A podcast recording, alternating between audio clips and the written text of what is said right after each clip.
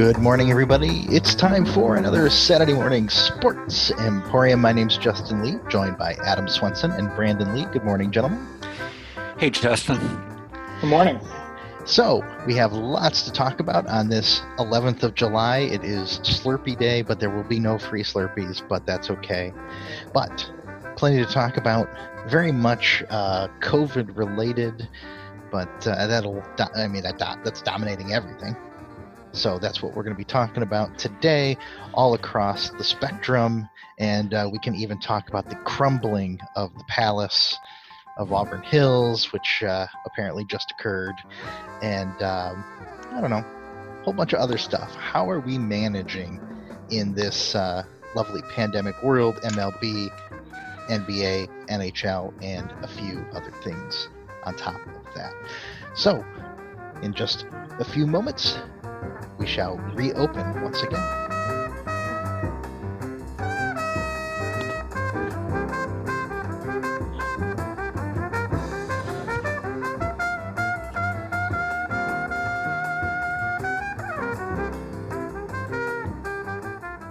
So, we're going to start in the world of Major League Baseball today. And um, plenty of things to talk about there. We'll start with Tigers because that's always fun. And um, you know, last time we were on was just before the MLB draft, and um, so we were talking about um, who are the Tigers actually going to select. It seemed a foregone conclusion that they would take Spencer Torkelson. They did take Torkelson, and I'm not sure I could have seen them doing anything else. And I think we even talked about that. Um, but the one thing I, I did want to talk about is uh, it seems like, and again, this is baseball. We've talked about it a hundred times that the draft in baseball doesn't mean as much as it does in other sports. But it seems like the Tigers had a really good draft. A, a lot of outside um, commentators said, "Wow, the Tigers did a great job this time."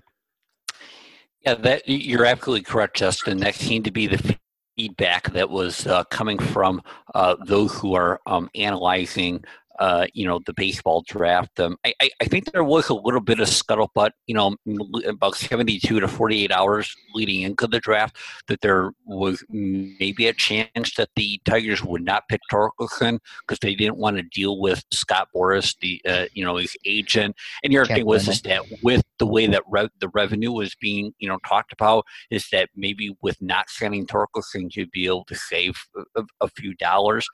Um, but you know, I mean, they went out, they did what they really needed to do, and I think everybody agreed that Torkelson is a guy, and and you know, there's different comparisons that are out there as it relates to uh, uh, Torkelson, but the the the general point being is that they went out, they picked the best guy from a hitting standpoint. Um, I think the the biggest surprise out of it was the and, and to me, I don't really think of this much, but it seemed like it, it was a big deal to a lot of people, is the fact that they announced uh, Torkelson not as a first baseman or an outfielder, but is a third baseman. Uh, and um, that seemed to really kind of turn up people. I, I don't really know why. I mean, in the end, that can change 50 times before he becomes a uh, major leaguer, right?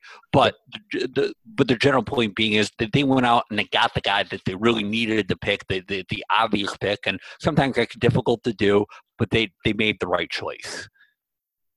Yeah, no, I mean, I think uh, he was pretty pretty much hands down the best pick for them, you know, and there was, to Justin's point, a lot of hype around their draft, and there has been you know, increasingly national attention just around the stable of players that they are assembling, uh, which is cool to see. You know, Boras was actually a part of uh, that hype train um, going into the draft, and then once they drafted Torkelson, and while he's irritating, and he was doing that to, of course, drive up the value uh, of the contract that Torkelson would receive, it's also a good thing too that he was working with a prized asset such as Torkelson, who many believe is kind of a franchise caliber player. He was happy with him going to Detroit.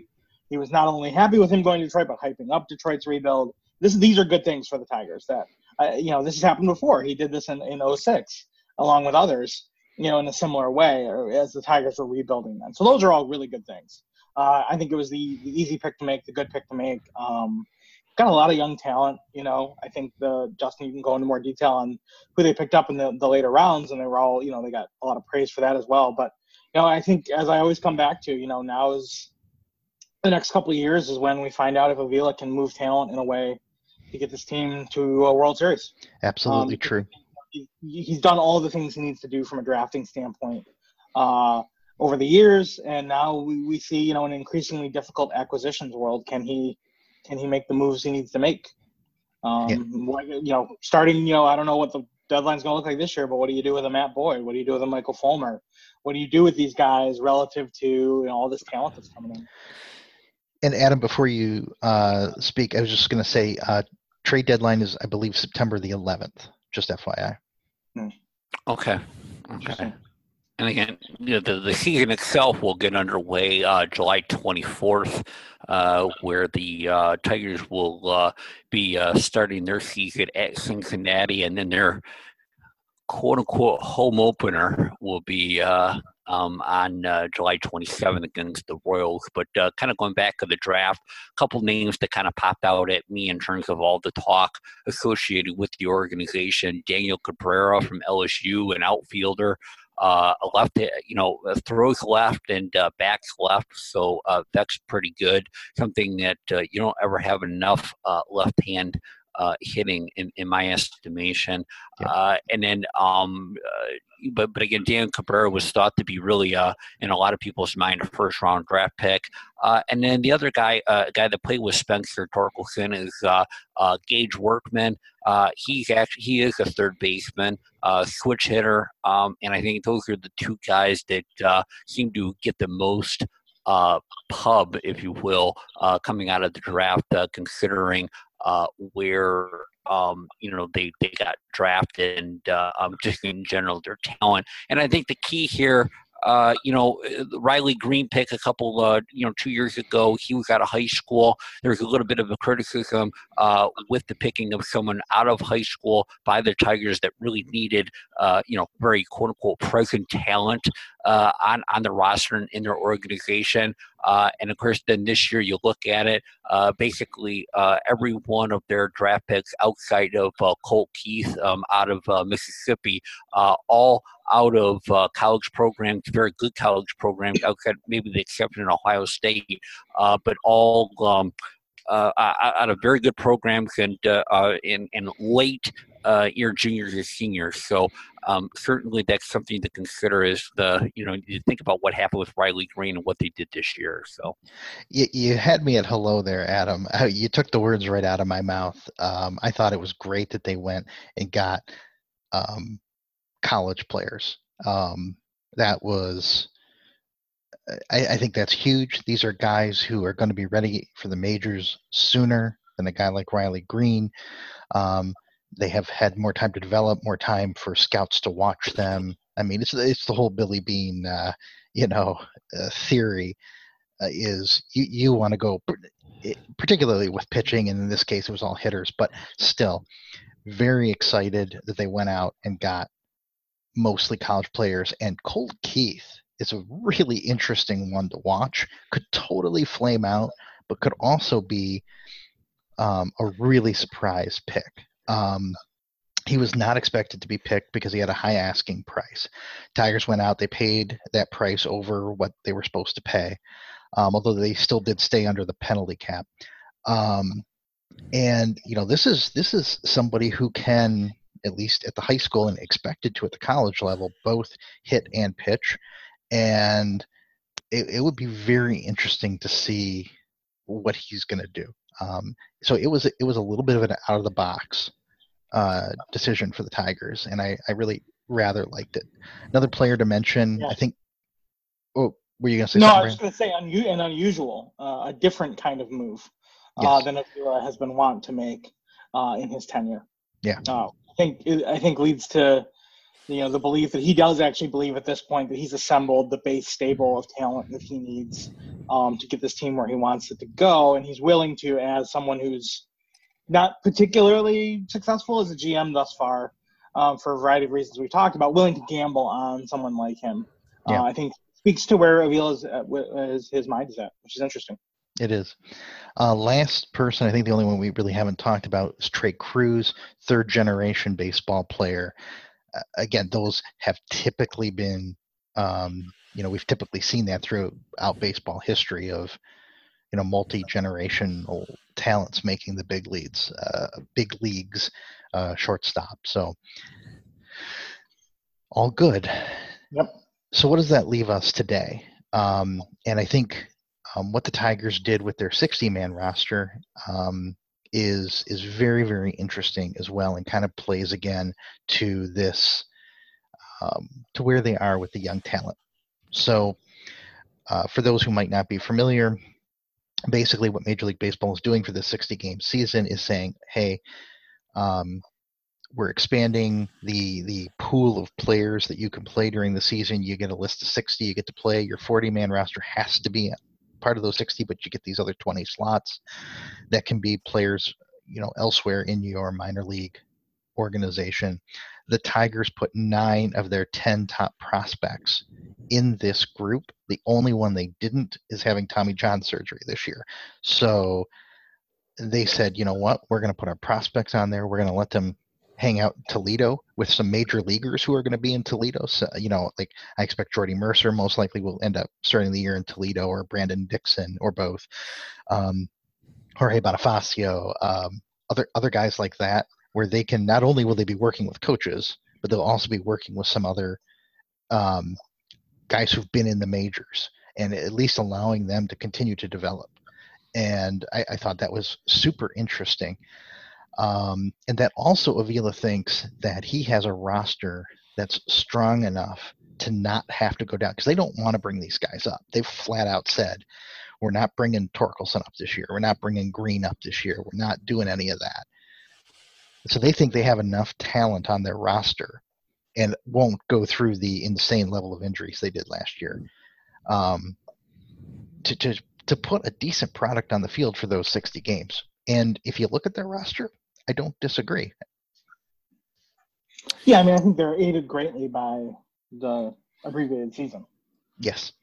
We have no idea what the injury. Who we have no idea how what injuries are going to look like in professional sports right now, COVID aside. So, yeah, yeah, um, yeah I think it's a fair assessment. I think you know, um, in a 60 game schedule, you know, yeah, it, it makes sense. I, was looking at the 40 uh, uh, person roster, 40 player roster, and and the um, there was a couple things that kind of um, uh, jumped out at me. Uh, the big one really was that that Tarik Skubal was on the 40 man roster, and I would have thought he would have been. I, I maybe I don't understand. Maybe I don't understand uh, what his situation is in terms of uh, uh, from a you know years of service or, or whatever. But I, I would have thought he would have not been on the 40 man roster. So, I'm I'm um, pretty sure he's not. Um, oh, I, I, I looked this morning. I mean, it's right there at the 40 man roster on the Detroit Tigers website, and he Skubal is on there. I mean, so I, that's why I'm bringing him up. I thought it was very strange. So, um, uh, but but but yeah, but, I don't think that's. Accurate. You don't think like, that's accurate? No, because like Troy Stokes Jr. is still on, on there right now, isn't he? Isn't Skubal on like the ten day injured list? He might be. Uh, that I'm not. Right? He's he's hurt. Um, that I'm not sure about. Um, no, I, I am. He's hurt. He's not in camp. I, I don't know where I read that the other day. Because he's not. Oh yeah, yeah, yeah. He is on the 10 day list. Um, but it is unclear if it's a COVID thing or if it's a um, injury thing. Yeah, uh, him, Norris, um, Sergio Alcantara, Paredes, Skubal, Faedo, and Daz Cameron. So yeah, that's that's very odd. But I haven't seen anything where he's been assigned, where Skubal's been assigned to the 40-man roster. But I see what you're saying, Adam. It is on the website. Um, but there are no transactions that I can find with it, him. My understanding is he is not on the 40 day roster, 40 man roster. Interesting. Well, according to the website on DetroitTigers.com, yeah. he is. And, and that, I'm only bringing. I, we're all on the same page. It's kind of weird to see him on that list, and maybe there's a, a, a documentation thing or some sort of transaction that's required. I mean, the point being is that you know at this point, obviously you're not getting so. So, and, and uh, what I'm hearing from Justin is that we should be hearing about Casey Mize, Matt Manning, probably Tarik Skubal to to be on that roster at Toledo, you know, and to, to be able to then go ahead and and obviously do, do their thing. Uh, maybe even a Franklin Perez uh, would Perez will be there on, on, on, that team. Hopefully, Isaac Paredes along with Daz yep. Cameron and and, yep. and those guys will be on, and and you know probably not any of these guys that got drafted, and of course Riley Greene would be on that roster as well. So. Yeah, so two, both Torkelson and um, their second round pick, who actually we did not talk about, the catcher, um, uh, Dingle, I believe is his name. Um, they are both on the. Uh, yeah, Dylan Dingler. Sorry, Dingler. Dingler. Dingler. Um, they are both on the uh, 60 man roster as well uh, mm-hmm. and have been in camp uh, yeah. at summer camp, if you will. Um, so yeah, but but but that's kind of where I was going with this. Is you've got Torkelson in camp, you've got Dingler in camp, you've got Riley Greene in camp, Casey Mize, um, you know Nolan Blackwood, um, Faedo, Beau Burrows, Matt Manning, Tarik Skubal, I mean, it's exciting. I mean, they, they really do have some makings of a team that could be very, very good um, in the not super distant future. I mean, and don't forget about Willi Castro and um, maybe some of the other young guys will work out as well. You know, Cameron Paredes, you mentioned. And it's a do or die year for Candelario, for Lugo. Um, so it'll be very Stewart's interesting. Probably not too far behind. Yeah, agreed. Totally agreed. So if for only if the only the reason that there's talent pushed up against him, which mm-hmm. is a mm-hmm. good problem to have. It's a great problem, and like they didn't even bring up onto the 60 man rosters guys like um, uh, Daniel Woodrow or Jacob Robson, who have had two good seasons in Toledo the last two years. Um, you know, 280 with power and speed. I mean, it's not bad. That's probably worth a shot in the majors just to see if they can stick. And these guys, they they can't even get here because there's other guys in their way. So right. So oh. and a couple guys that have uh, in terms of the the second uh, version of spring that have come out and uh, uh, drawn rave reviews uh, include uh, a guy by the name of Miguel Cabrera and another guy by I've the name of Michael Fulmer, who both appear to be in as good a shape as they both have been. Uh, Michael Fulmer, maybe his career, and certainly um, many years, and maybe even a Marlins jersey uh, in the case of, of Miggy Cabrera. I was shocked, actually, with Cabrera. I mean, he mm-hmm. did look good in spring and what have you but then you know this whole delay i wasn't sure what was going to happen and and what have you and they had a picture of him in the paper um, yesterday the day before you know it's been oppressively hot and so he's wiping his brow with his shirt he's like ripped like i'm like uh you have abs i didn't think miguel cabrera had those um, yeah. it, it was actually fairly surprising. And he was when they were showing him doing drills, uh, just running the bases, he looked like a normal major leaguer, not like a pained old man trying to get around the bases. Again, who knows what's going to happen, right? Correct. Oh no, but I mean, it, it, it's great to see that he is making it an attempt to reinvent himself a little exactly. at, at, the very least right so yeah i mean i'm i'm I, I'm happy for him, and I'm happy for his legacy that he's doing this. Uh, I don't know what it's going to mean for the Tigers this year, honestly, you know, or how his health is going to be, but I'm glad that he responded this way because it was embarrassing last year, and I think he sensed that.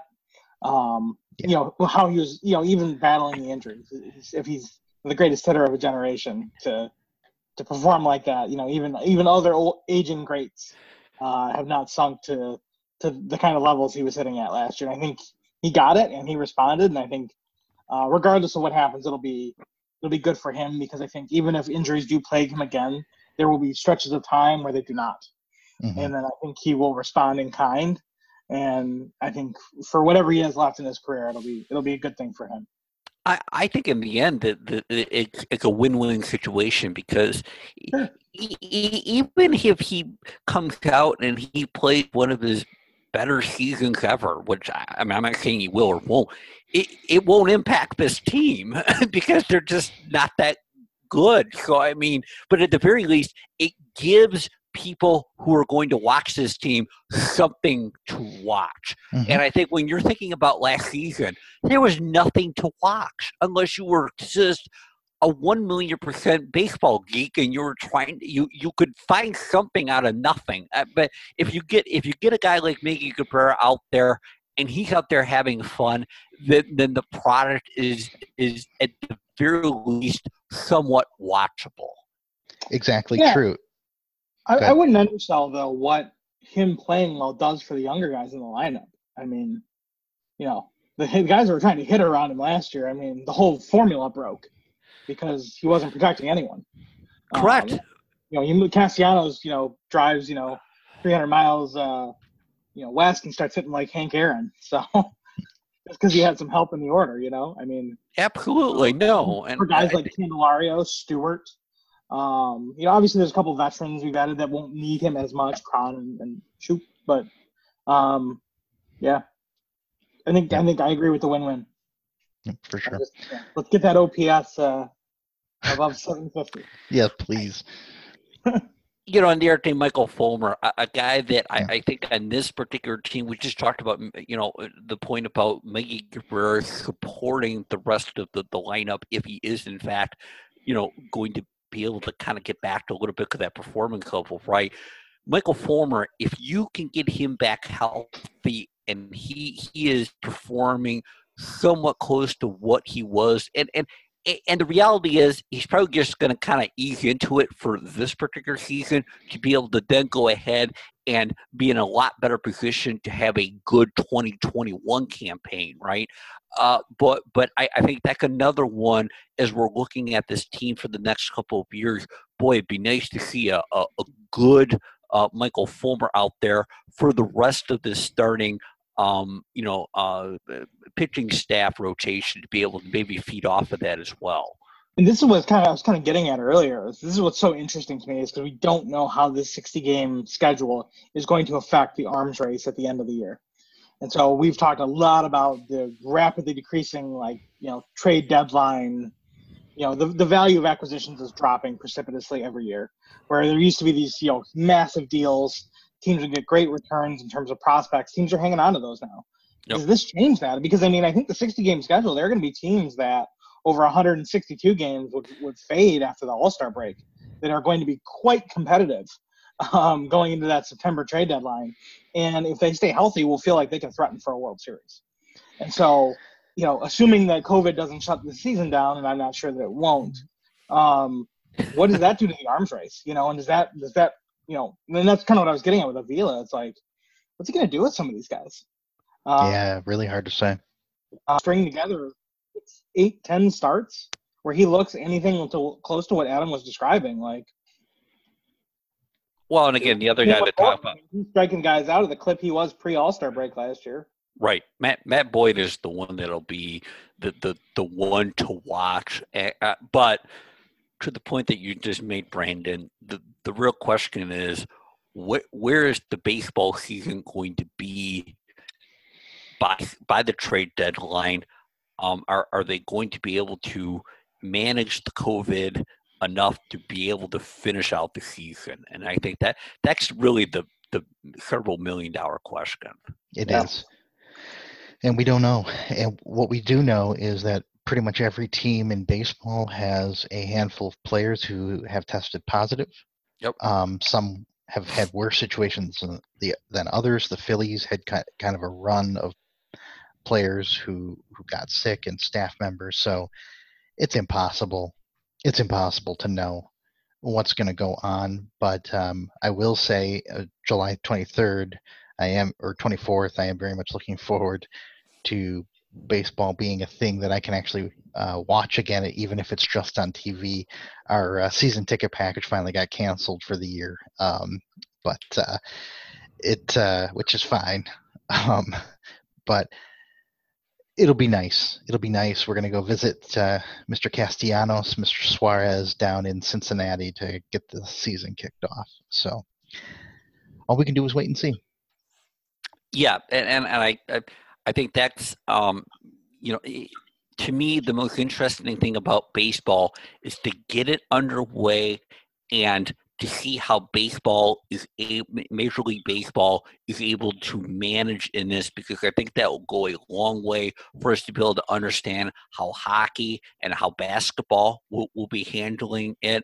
And of course, in, inevitably, then we get to that point uh, w- with the NFL. We're, we're going to get a really good idea as to how these things are going to be managed once plays underway, even though for the most part, uh, you know, and, and I don't think it's a great baseline because I think it's totally different. But the PGA has done an absolutely tremendous job in, in, when you consider you know this epidemic to be able to manage it the way they have and and whether it be just the the, the testing whether it be the uh, armband that they've given all the players and the caddies to that goes ahead and senses the covid symptoms and whatever and lights up if if there is you know a, a, a problem um, so I, I'm I'm hoping that all these team sports are as successful.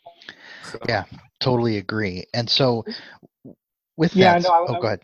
I was just gonna say, I think what's the what I think there's two things to consider. I think there's one is how do leagues handle playing in the age of COVID, and I think then there's the where COVID is as far as the southwest part of this country right now, and that, that's actually my concern is that the league will manage to keep this relatively constrained, and that actually the deterioration of California, Arizona, and Texas in particular will actually throw a wrench in some of baseball's plans. Because um, if you just look at some of the travel schedules, I mean, one county in Arizona has nine times more cases than the country of Canada. And the Blue Jays play in Canada and Toronto, and like Maricopa County in Arizona has like nine times more cases on a daily basis right now. Like, was... so how do you how do you manage you know the relativity of of risk uh, and exposure when you have 10,000 cases today in some states, you know, and a hundred, a couple hundred cases a day in Canada, right? And, you know, even though it's just one team, but like, you know, New York is in a very different place than Texas, and Texas is in a different place than Michigan, and a different place than Florida, right? And so, how do you balance all of that out? And what I'm beginning to wonder is if there's going to come a time when California and Texas really get draconian again in terms of what they allow, and simply shut down the stadiums. You know, shut shut down everything. Mm-hmm. Because I actually think baseball, I actually think the sports leagues will be okay um, in terms of how they manage it. Um, because one, they're you know they're dealing with some of the best athletes in the world. You know they have a relatively contained situation. The number of people that tested positive in baseball was proportionally very low compared to even the NBA uh, or or uh, the tour. So I mean, I, I think uh, you know, and they're going to have doctors constantly monitoring they'll be immediately treated like I mean I think that's all going to be okay. The question is, is does the chaos around them um, throw a wrench into the plans for those particular states?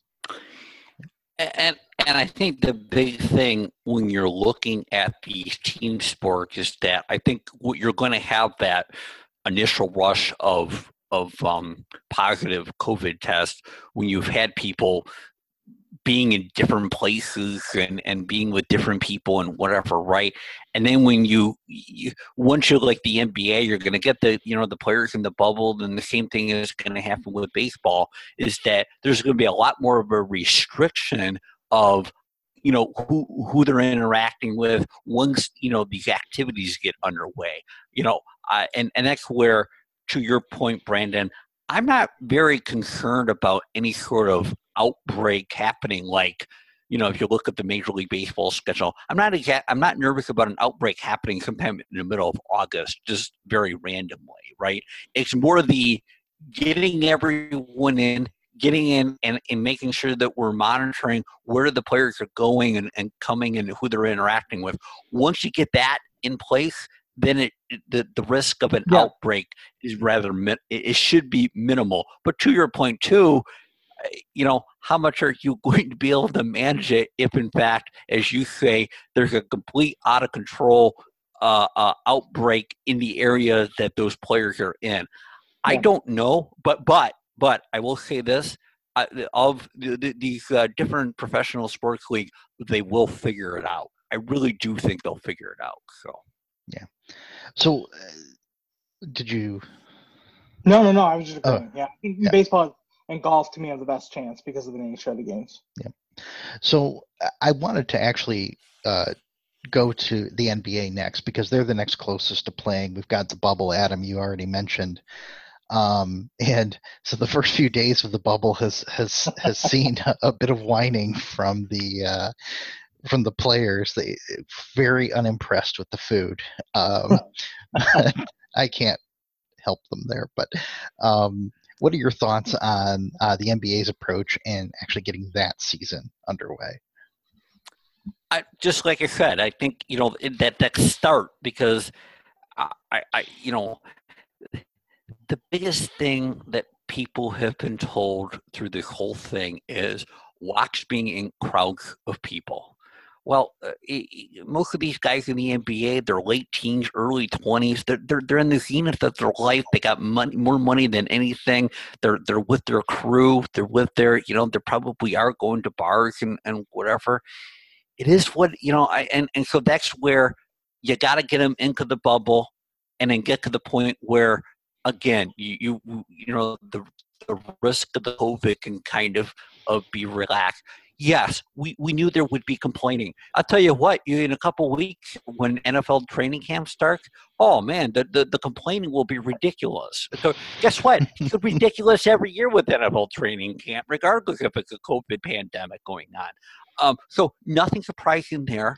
Um, and, and you know the one thing is is that with all these leagues, we've seen people, you know, hey, I can't be there because of you know uh, we got family members that are you know not available um, or you know are not going to be able to get there, or family members that are uh, high risk, um, or we've got uh, we're we're basically hey we're we're simply not going to get involved, uh, uh, and and and we'll just wait till n- next season, and that's going to happen across the board, right? Uh, yep. Uh, and we're probably going to hit that, you know, pretty soon here with the NFL once more people understand what the restrictions are. Uh, but with baseball, but I suppose it came out. No, that it was not COVID; it was more of a um, um, he was adopting twins, and he just said, "Hey, based on what the circumstances are, I'm out. I, I can't I can't be, you know, doing this. And there seems to be some flexibility in terms of, you know, the league in terms of their responses to these situations, which I think has been a very big positive. But going back to the NBA, um, I think they'll get underway. I think that, and, and it'll uh, provide a tremendous blueprint in terms of what you can do and what you can't do. We're going to find it with the NHL. We're going to talk about that in a couple you know minutes where um, you know they're not in Florida and to the point that Brandon made earlier, they're in a, in the opposite of a hotbed uh, in in the Canadian cities that they're going to be in. Um, but uh, with the NBA, I, I, I think again it's just a matter of getting going and getting into that routine. Yeah, no, I think the, the to your point, the bubble is what you know, will that will that experiment work? Uh, you know, and and yes, they're they're irritated. You know, J.R. Smith said that the the hotel rooms are like Motel Six, which is great. It's interesting at least because he is the Motel Six of reserve guards, so um, he would know. Um, anyways, um, I do not like J.R. Smith, but no, I, I mean, I think, um, yeah, again, you know, I think the thing I think about with baseball, with the NFL, with um, the NBA, you know, I, I, have very little concern about the athletes. Um, my concern is what what kind of risk does this create for the folks that don't make millions of dollars a year, that have to participate in this? Because they were describing, you know, how Disney's ramping up, you know, their carry-out services so that the food is better, so that the millionaires can eat the food they want to eat.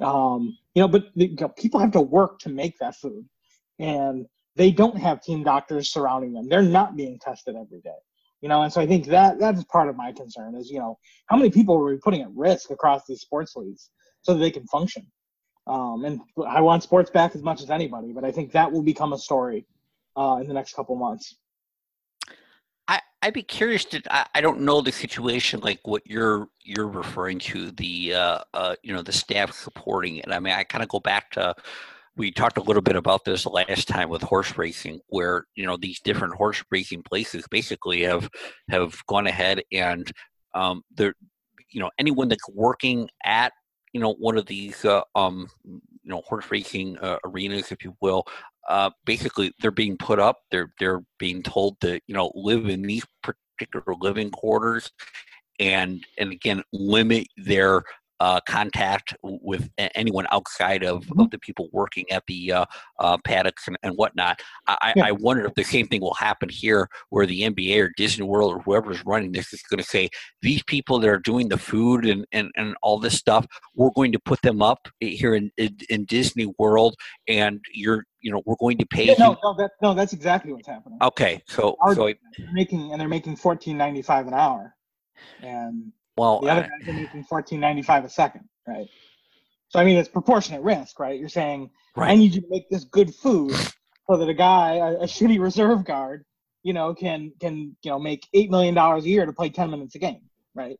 Like, I mean, that's that's what I'm saying is that's the proportionate risk of of what's going on here. And so I'm saying I'm just saying that will become a story at some point because they are they are accepting the same risk.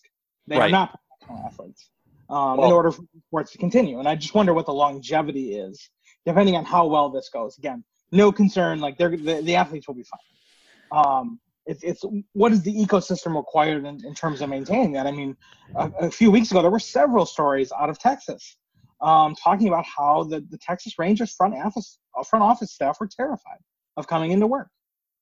You know, even though they were going to be tested, they were terrified of showing up to work because there's a pandemic.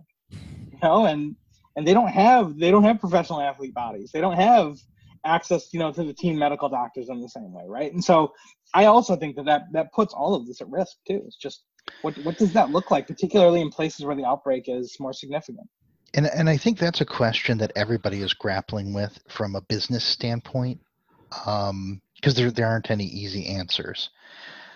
So I'm I'm looking at it from my own situation of um, and this has been going on since since the the original lockdown order back in March here in Michigan. Um, it uh, you know we we've had a small quote unquote essential staff that's been in the office. Uh, you know we're in the legal business. We're still getting mail. We're still getting checks. We're still getting money to clients. Um, we're still taking care of critical court functions, um, things of that nature. In, in order for that to happen, somebody's got to open the mail somebody's got to put the checks in the bank. Somebody's got to write the checks. Somebody's got to do the basic basic stuff to keep a business functioning. Yep. And those people are making the same money that they did prior to covid.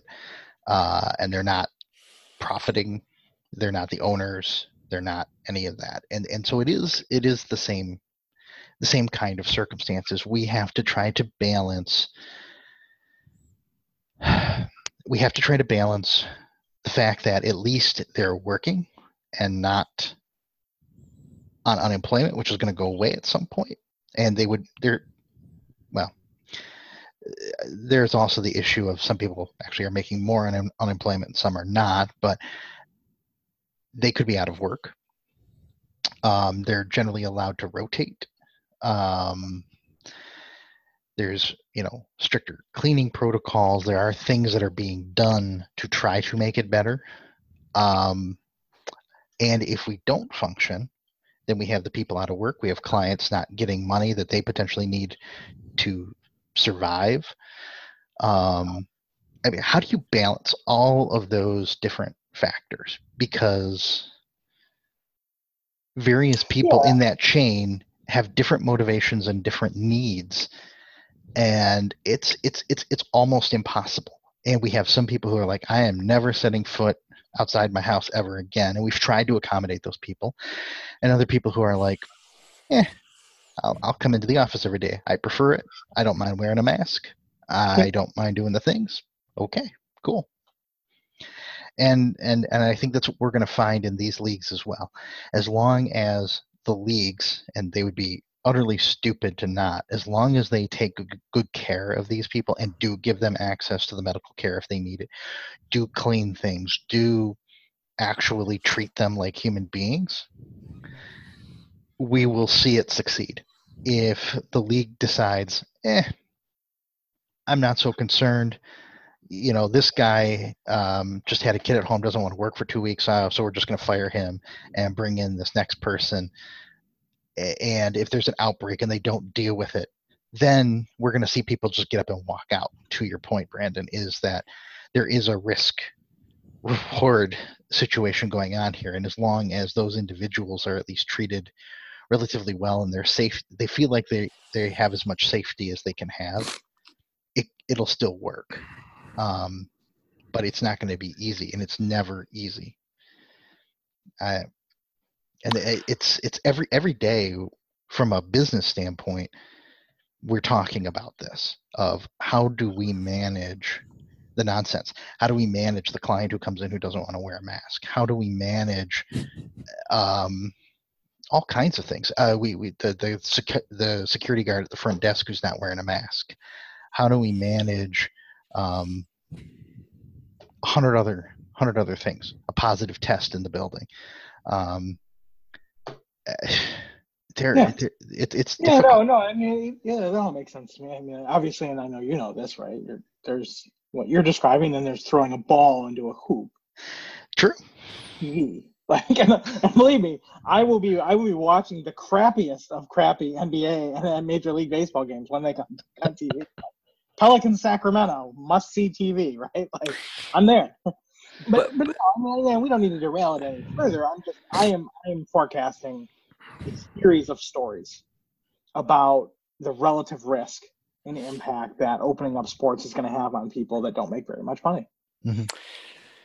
And I just think it's a two-way street too, right? I mean, if if you didn't have this NBA thing going on, uh, or Major League Baseball and whatever, I mean, you think about no one in the stands and how many people who are vendors that are in the stands that don't have jobs. So I, I, I mean, there, there, there's this, this endless balance that has to be played, and and I agree, Brandon. I mean, when, when you're looking at the income disparity, I mean, it's basically completely over the top ridiculous, right? But at the same time, uh, those same people that are at, at that, you know, where they're at in the food chain, unfortunately, probably are beyond grateful just to have that opportunity of, of, of working if, if in, in, in, a lot of their minds. I, I and, and again, uh, the it will be an individual by individual individual basis in terms of what their perspective is, and um, and, and, you're correct. It will be very interesting to watch and and you know what stories do prevail. And you know there are people out there right now who are upset that we're not opening Major League Baseball parks. Oh, you know sure. those people are out there. Um, and to your point, Adam, there's a whole ton of people there who don't have jobs right now or supplementary yep. income or whatever. Uh, charities that aren't getting the chance to make concession money. There, there's those various things, but the risk isn't worth worth it. And and again, that's one of those terrible decisions that has to be made of yep, these people, they're out of luck. But it's better protection. I mean, you put people in the stadium and you're gonna have a spike. I mean, I, I mean that's just that's just yeah. a no brainer. So Correct. It's it's impossible it really is, and it's disappointing. But but one thing I didn't want to lose in this conversation, and then we can move on um, sports wise, is there have been some high profile players in Major League Baseball say, "Hey, I'm not going to be doing this," and I, and I haven't seen as much in the NBA, but I, I believe it's happened as well. Um, saying, you know what, I'm just going to sit this year out. Uh, Ryan Zimmerman of the Nationals, uh, Mike Trout's been talking about it because he's got a kid due uh, sometime during the season. Um, and it, has been very interesting to watch. And I was just curious if you guys have any thoughts on that and the and the responses to that.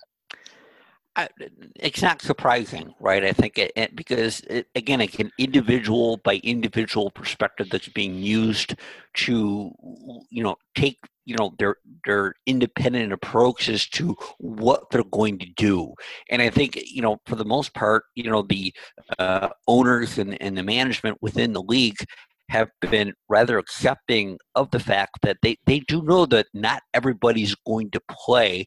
And I think the other thing that will be interesting to watch is that as we progress, I, and, and again, I say that once once you get everyone in camp and it should be you know the the number of cases in my estimation should be very minimal especially if you're you know minimizing the contact that you have with the general public right but if in fact we do have that outbreak, you know, within a team and, and they're not able to play for a week, you know, what is going to be the, the, the approach that these leagues are going to take? And, and, uh, um, I, I don't know that that's to me going to be the most fascinating thing is the the evolvement of what will happen in each of these leagues as things go on. And and I, I, I guess I keep on looking at, at the PGA and the PGA is not the uh, a, like to like with many of these, but again, a lot of these guys they're in the locker room.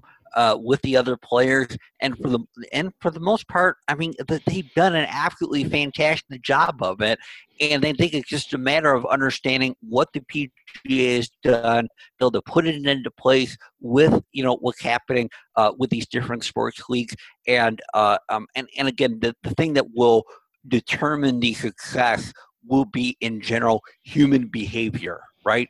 You know, wearing the mask yeah. if you're going to go out. Oh, by the way, making sure that you know, you know, I, I'm kind of different than most. I think that you know, wearing a mask is part of the toolbox, but it's not the end all be all uh, for what no it's supposed to be.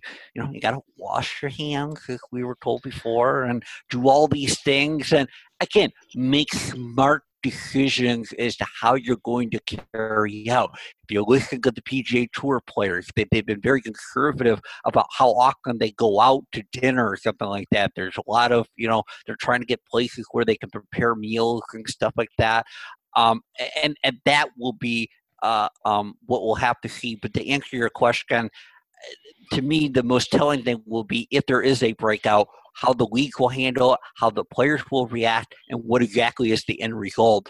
Uh, and and we'll know a lot probably by Labor Day uh, as we're looking at Major League Baseball, NBA, and uh, uh NHL slowly getting underway, and it will provide a tremendous blueprint, in my estimation, as far as football goes. So. So, with that said, um, so NBA starts July 30th. That's when things um, get going there. You won't see the Detroit Pistons there. Um, shocking. However, the Pistons did make something of a surprise move in the hiring of their general manager in this offseason, although somebody who um, I don't know gets gets fairly high marks uh, for his time with uh, the Thunder. Um, so I just wanted to get your thoughts on that as well. Well, I mean, when you look at Troy Weaver, uh, a guy that was part of the Oklahoma City uh, Thunder organization for several years, including the drafting long time ago of Russell Westbrook, uh, a guy that uh, um, has been looked at as a uh, person who has been um, uh, definitely in a position of of you know should have been hired maybe many years ago. Uh, in fact, the Pistons organization came out and said they had approached Troy Weaver two years ago about this role, and then they went back and again they approached him again. Um, Troy, for the most part, if you think about it, was looking for that what he deemed to be the perfect opportunity, which everyone in the NBA said he deserved every right to be looking for that uh, opportunity. Uh, and I think for the Pistons, th- this is a major, major awesome hire uh, for them and their organization. Um, and and I think you know we've talked on this show before. Uh, Brandon and I are in agreement that th- this organization is not in a bad a shape as you would think. Yes, they've made very bad decisions in the last couple of years, but even with those bad decisions, they have found themselves with an opportunity of really improving themselves. And, and Brandon, when I look at a guy like Troy Weaver, you've got a, a uh, very high draft pick coming up, you've got lots of money under the cap. And it, it just seems like Troy has really been looking for that opportunity. And I do find it interesting in the end that it is going to be the Pistons that he will you know put his time into making things happen. Yeah, no, I, I totally agree. I thought it I thought it was a great move. You know, there are there are two schools in NBA GM hiring. There's the Shane Battier, Tayshaun Prince, uh, a lot of juice uh, in the name, you know, and what, what, they're trying to do to the front office and how they could potentially recruit free agents. Uh, and then there's, you know, trying to zero in on someone with a very specific skill set. And in his case, it's it was player development. Um, and you know, I think in some ways I actually thought he might he might have been hanging on to try to get the Thunder job too. Um, but he is he was behind uh, in Sam Presti, you know, one of the prodigies of professional sports, right? A guy who took over the Sonics at the time, I think at like 30. Um, you know, and obviously they've had all the success the Thunder have had, even though they haven't got the championship. They've made, made been incredibly competitive over the last 13 years. Um, and so, you know, I thought it was a good sign that he wanted to come here. Um, I also like that he's surrounded with a guy like Stefanski, who's a good baseball or good basketball mind too. Uh, and so I think he's really being brought in to say, as the GM, I want you to really focus on player development uh, and on getting the right talent, and less so on recruiting, less so on some of the other elements of strategy that Stefanski will continue to take on in his role. And so I think it's it's just adding depth to their front office. Um, you know, it's just a different path to take. It's a very different path than a, a Stan Van Gundy type, who is, you know, a firecracker and a Dombrowski. Like he's going to come in, he's going to do it all himself. He's going to be, he's going to be making the pitches. He's going to be trying to make the big deals. This to me seems much more surgical. Um, and so I, I, think it's a phenomenal, phenomenal move for them. You know, um, you know, now, now the problem is, as Adam, you and I referenced before, is will Gores get out of the way? Um, or will we continue to see yeah. stuff like, you know, Derrick Rose? um, you know, continue to to show up in terms of some of their moves. Because if Stefanski and and Weaver are left to their devices, I think with the cap space that they have and with the pick they have and the talent they already have, this is, could be a very competitive team in two years. And I think with yeah. Arn still there, I think that's the other person to really kind of watch because he's the one, you know, bringing in the Derrick Roses of the world and, and, and whatnot. Which again, the, the bringing of a, in of a Derrick Rose is a great thing to do if you're on the cusp of doing something special, or if you're going to flip them. Yeah, or you know, do, do, do something that you you're not doing with Derrick Rose now, right?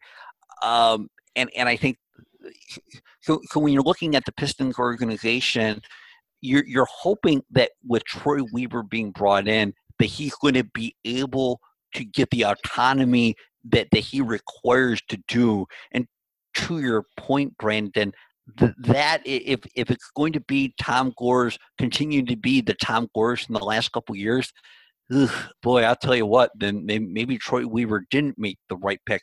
But I have to imagine that when he sat and he talked with Arn Tellem, he talked with Stefanski, and he talked to Tom Gores, and I mean, no doubt Troy Weaver has watched his organization and he said, hey, I, I, if I'm coming here and I'm not able to do what I can do, then I'm, I'm not going to be bothered. And, and I yep. would imagine that Tom Gores had to go through an exercise of convincing Troy, nope, I, I understand what I did.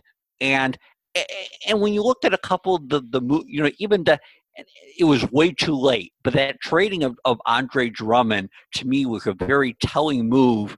Yeah. while it, it, didn't garner what it should have garnered uh, um, the, the, the thing is that that was a great decision by an organization to go okay we screwed up.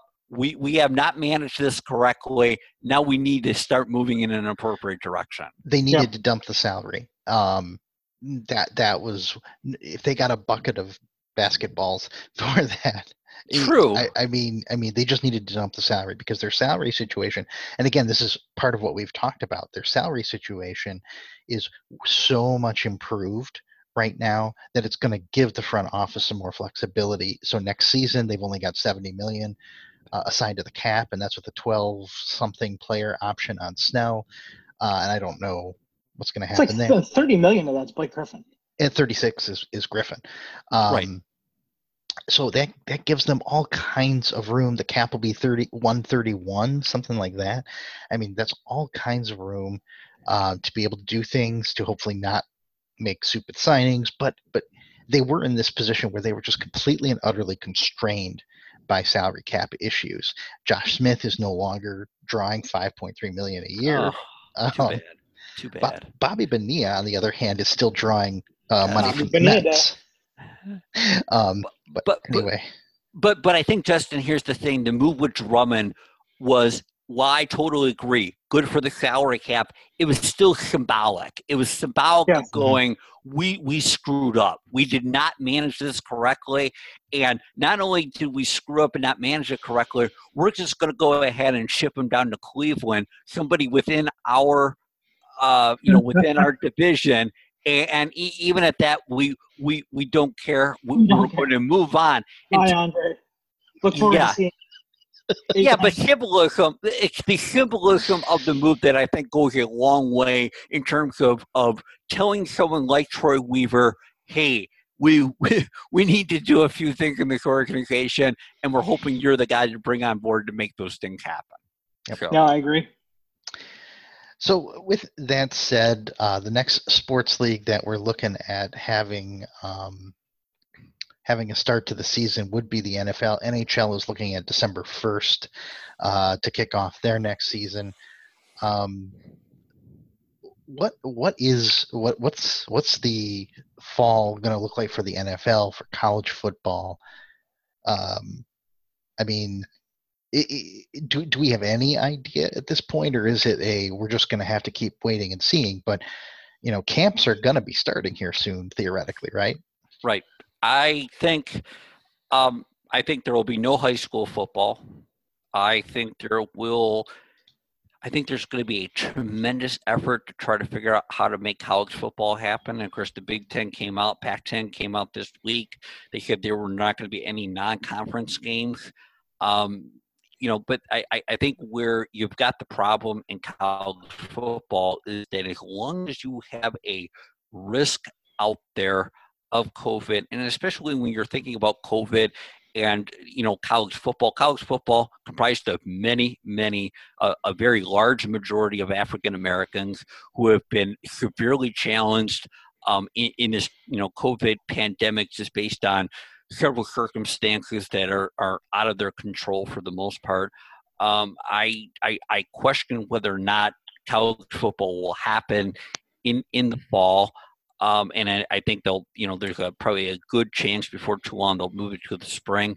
Mhm. Um, and then in, in, in addition to that, so I, I have every belief in my body and every bone to say that we will have NFL football. I, think that, the, and I think the thing is for, for the NFL, they'll have enough of a, of a landing script, if you will, of other sports doing things to be able to learn and put those things in into practice, and they will uh, pull out everything that they can to make that happen. That's how I see it. Yeah, I agree. You know, with the NFL, nothing will stop the NFL. Just, they just they, they will make their money. That's just.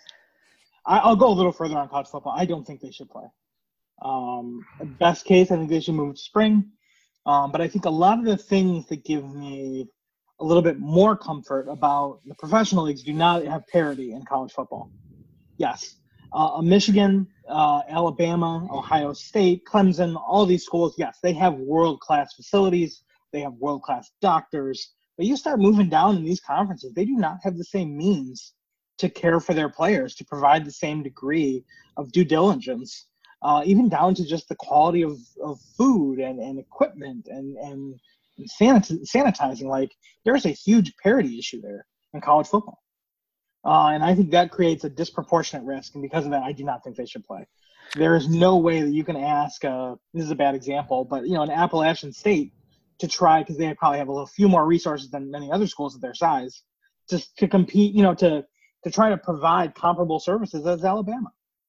I mean, it's just totally, you know, even even the the the dumpster fire that is the Marlins, they're still a professional team.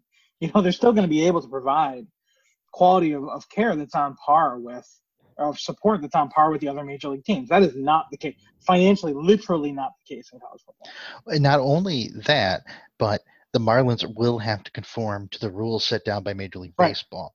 That's right. College sports are a much more wishy-washy type of situation. I mean, the NCAA will put some basic th- guidelines in place. Conferences will put some basic guidelines in place, but college sports is not a place where we worry about competitiveness or parity or anything else like that. Um, and Also, just the scope. I mean, yeah, of course. I mean, there's hundreds of teams. right. I mean, no question. I, I don't Well, think it- it's feasible. And and I think, w- w- and again, we go back to the comment uh, about the NFL. The NFL do it because it, it's money, right? and I think with, with 100%. college football, I'm not gonna be but but the thing with the college is, you know, and colleges in, in general, and then college athletic programs, you know, unless you're in the top ten percent, you are not flush with money. No, you're you in the red. And it- yeah, and, and I, I when I'm looking, and, and especially these college, I mean, you're, you're going to have a, a, a significant a drop of students attending college as a whole Yeah. this coming fall is we we've had forever, which I mean, we we can debate all day long if that's really what should have been happening all along. But I mean, that's that's a whole another ball waxed outside of the scope of this show. But but the general point being is that you, the, if if you're not having those dollars come in, it could be almost impossible to do what you need to do in order to make sure that to, to maintain the health of the players that are there. And as a result, that's where I think you know college football is probably not going to be play. play.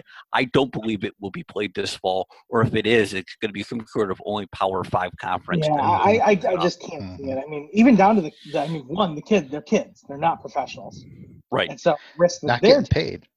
um, is is a totally different. But just if you just think about, you know, just the the quality I mean, of athlete in a in a, in the NFL versus a, a you know Tulane or whatever, like pick a you know Missouri or a random like it's just worlds apart, right? Like you know. Alabama may have 20 guys that can make it to the NFL in any given year. Well, the NFL is full of only guys who can make it to the NFL, right? And so just their own health, the way that they take care of themselves, the way that the resources are in place for them to be taken care of. Like, I just don't see it. I just don't see how it's possible. the, the, the only thing making this potentially possible is the fact that as we see the deaths continue to go down and the mutation of this disease basically, you know, be a lot less dangerous than it was back in the spring. And, and that's where, you know, someone makes a decision to go, hey, you know, and especially with the, and with college football, now, if you're not having a conference schedule, right, or a non-conference schedule, you're looking at at not really getting underway until the first weekend of October, something in, in that neighborhood, or at the end of September. So we're talking about what two and a half months out, and yeah, they're going to do their you know practices and stuff like that. Wh- What I'm getting at though is that if the if if the actual characteristics of this disease go through a drastic change where again it, it poses less threatening then then maybe that could different you know a result Yeah. for college football And, and I obviously have zero, no, no, no medical background. But here's what I would offer, kind of as a counterbalance to that, is that they are playing a sport by which they are causing immense damage to one another, intentionally, Yeah. right? I mean, things that short, literally shorten lifespans, and they're doing it week over week, and they're they're having internal injuries, they're having head injuries, lacerations, all these things which require their immune systems to fire at a much higher level. That they take pain painkillers, they get shots, they do you know, cold baths. I mean, they're inflicting damage on one another. And so we don't know how, you know, and, and they're younger, they're less at risk, their lungs are in better condition, all those things are in their favor, but they are also trying to kill each other a little bit. And so, you know, how does that, how does, you know, how does a guy who gets beaten up for three and a half hours on the line by another guy that weighs 400 pounds or 350 pounds, you know, and then comes down with a pretty nasty, you know, bout of COVID, you know, what is, what does that mean? I don't know. I just, to me, it just again contributes to the lack of feasibility of it. And and the other thing that I would say um, is that what we're going to see, and it's just starting to, to creep out into the narrative uh, as Florida finally released some of its statistics, is that pneumonia and influenza deaths in the United States are way up. And so these are people who were not tested for COVID or maybe tested negative for COVID, I'm sure. But in Texas and Florida, for certain, they're up fivefold from the same time period last year. That's not coincidence. Um, sure. That that that's absolutely something. Uh, and just looking at something from um, the National uh, Center for Health Statistics, I, I, mean, this year we're looking at a 16% spike in influenza and pneumonia deaths. So, not classified as COVID in any way. Um, so, I, I think there's some cooking of the books going on. I think there's a lack of testing in some instances going on. Um, and, and I think there's more attention being paid to it going on. So at some point, so the narrative is going to change five more times, uh, probably before even the NFL season starts. So it it I, I don't know. I, I just I think we should be very careful in um, in the information that's floating around out there, and that they might come out with a study tomorrow that, that completely changes that. I, I who knows, but I I am very concerned that we're going to find that the accuracy of the reporting has been pretty awful, um, and not in a good way. I think we're going to find that it's awful in a bad way. Um, and and part of it too is the fact that we've never at least in the digital era in the information era we've never had to deal with this before i mean it's been 100 years since we've had this kind of an outbreak and reporting has consistently not been accurate forever that's not new and now there's a much bigger spotlight shined upon that because of the technology that we have now the ability to trace things that we have now that we didn't have in the 1900s um, the the access to information. It has changed the game so much. I mean it's it's and i'll stop my soapboxiness here in just a moment but it, it we've always had idiots in this country we've always had bigots and racists in this country we've always had uh, people with opinions that are so stupid that you lose brain cells when you hear them. It's just that with social media, their voices are amplified.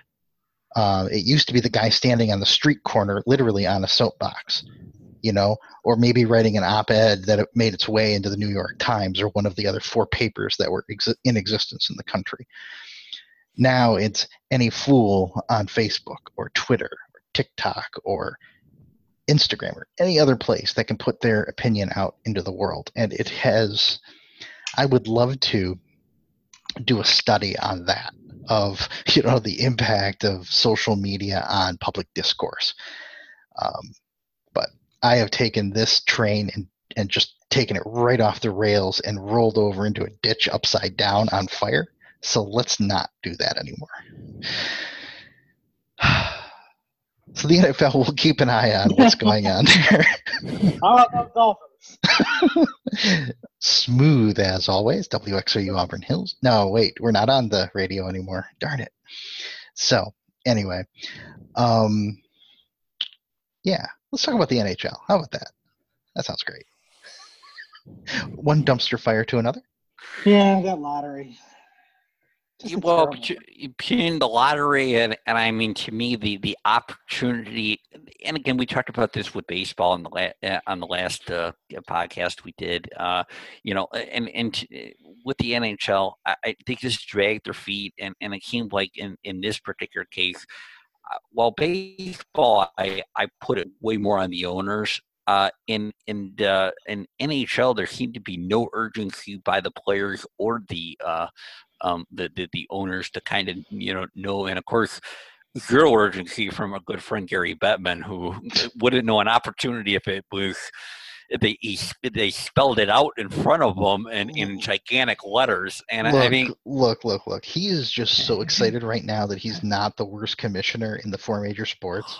That he is probably, you know, uh, in a hotel room passed out under a kilo of coke so you know from celebrations so and of course that was a joke but you get my point Wow, that's what the scenario there. No, but but I think I left out the rest of what was going around in my head because Wow. I realized that could be. I felt like he's you a lot more of a misconstru- private guy, honestly, he just likes to just numb it. You know, just just the pain of getting booed for every Stanley Cup Finals for the last twenty five years. But, Yes. but but but going back to the Detroit Red Wings, they were by far the worst team in the NHL. Uh, by far should have at the very uh, should have had at least a top three pick in the lottery. No and question. Somehow, somehow, and then they have a playoff team that gets the first you know pick in the draft, and it's just. It, it literally is the book of how you don't do things it- with- yes with the NHL. And And- I, I mean, for, for the Red Yeah. It's so frustrating because, like, you've been by far the worst or playing organization now the last couple of seasons, and you can't get a, a whiff of luck in the draft. And, and and of course, no no indication that they're going to change this anytime soon.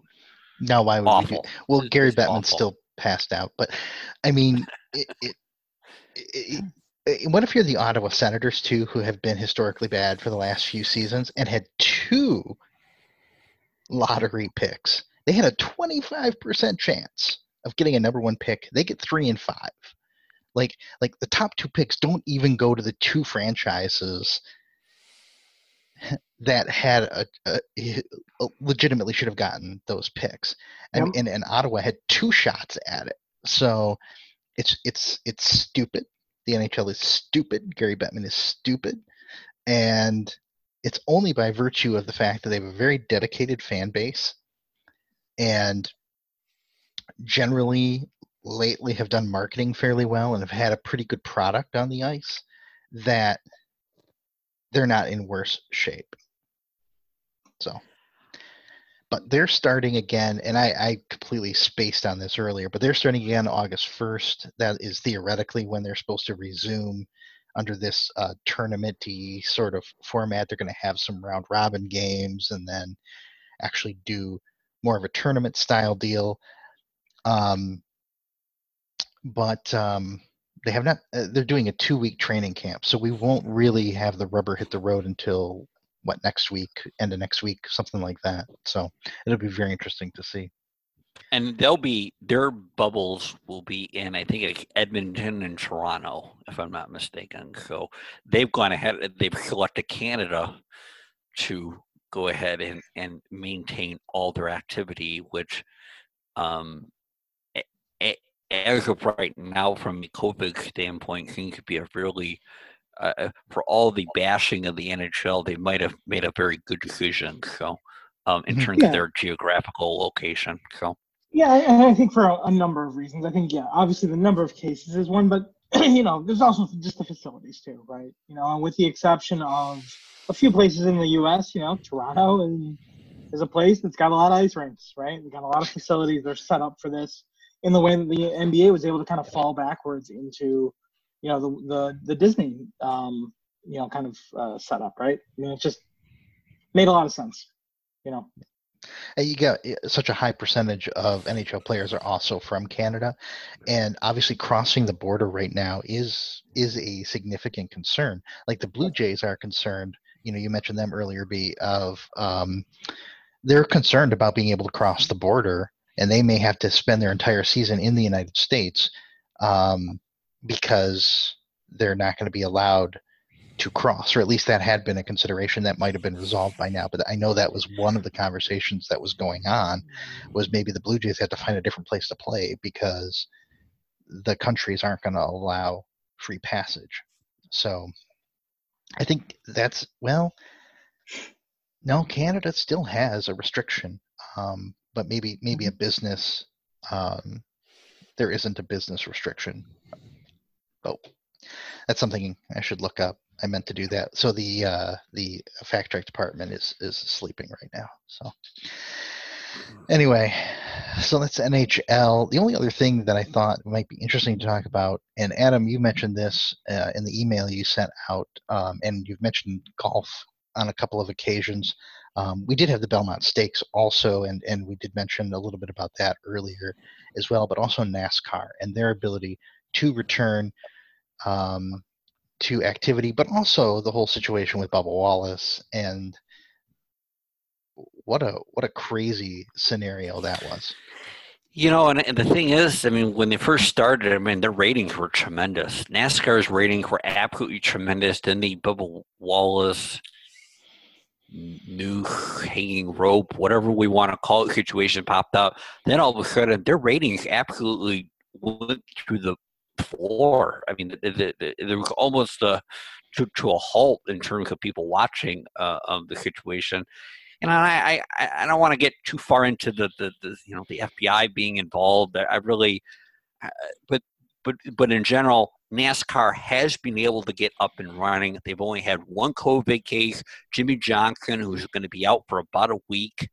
Um, and um, uh, you know, right now, uh, you know, the situation in NASCAR is they need to get the people back watching it in order for it to be, you know, rather successful. I mean, I think I, I, I have not looked at what the ratings have been for like the PGA Tour, uh, but again, they've only had three people, uh, three players, uh, no caddies as far as I know. Uh, that have had uh, you know the COVID situation. There have been players that have withdrawn you know, and said, "Hey, mm-hmm. I was playing with this person, so I'm going to be out for two weeks because I want to." I mean, there's been a lot of general individual responsibility that is played out in the uh, um, uh, um, in, in in golf, but uh, and in fact, uh, they played at the Rocket uh, Mortgage uh, Classic here uh, last weekend, where uh, the always controversial Bryson DeChambeau went ahead and pulled out the uh, victory uh, over their Detroit Golf Club. Um, and uh, he was bombing 350 yard drives, uh, uh, you know, swinging uh, out of his socks uh, uh, in in that one. But you know, and then people, you know, that they've you know they, they've been rather successful. right now, you know, they're going to play at the Muirfield down in um, Columbus now for the next two weekends. Uh, they'll have the Memorial next weekend, but they have the uh, Workday Championship, so it'll play like a completely different course between the two weeks, especially length and, and whatnot. Uh, and it, you know, as far as horse racing, we did have the Belmont, uh, the Kentucky uh, a couple weeks ago. Belmont, uh, the uh, Kentucky Derby will be um, uh, the Kentucky Derby will be uh, Labor Day weekend, and then the Preakness that we reported last uh, time that the Preakness wasn't going to happen, but now they've gone ahead and they stated that'll happen on October third uh, at Pimlico. Belmont usually a mile and a half. They went ahead. I think it was a mile and three eighths or something, something like that. so they yeah. did they did make it shorter. Um, obviously, no people there, but in in general, it was very kind of surreal watching it uh, live with all different uh, owners at different places and whatever. But um, um, things are happening. Th- things are absolutely happening. But going back to your original question, I- I'm hoping that NASCAR can get past that. But unfortunately, NASCAR has been uh, a sport that has had dwindling ratings throughout the year. Just basically, maybe and to be viewed really as a, a, niche sport that you know did really well for a while, but maybe just in general was fading, uh, and they look like they're taking the opportunity of being the only show uh, uh, going on, but now that's kind of tailed off for probably a myriad of reasons. So, yep.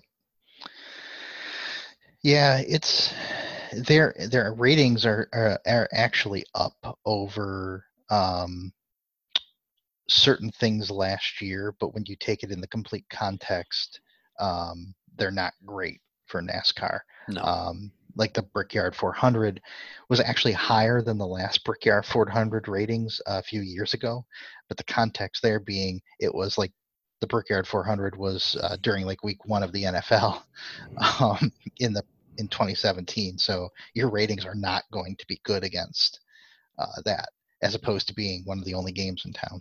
So, any other uh, last things you guys wanted to get to before we get out of here?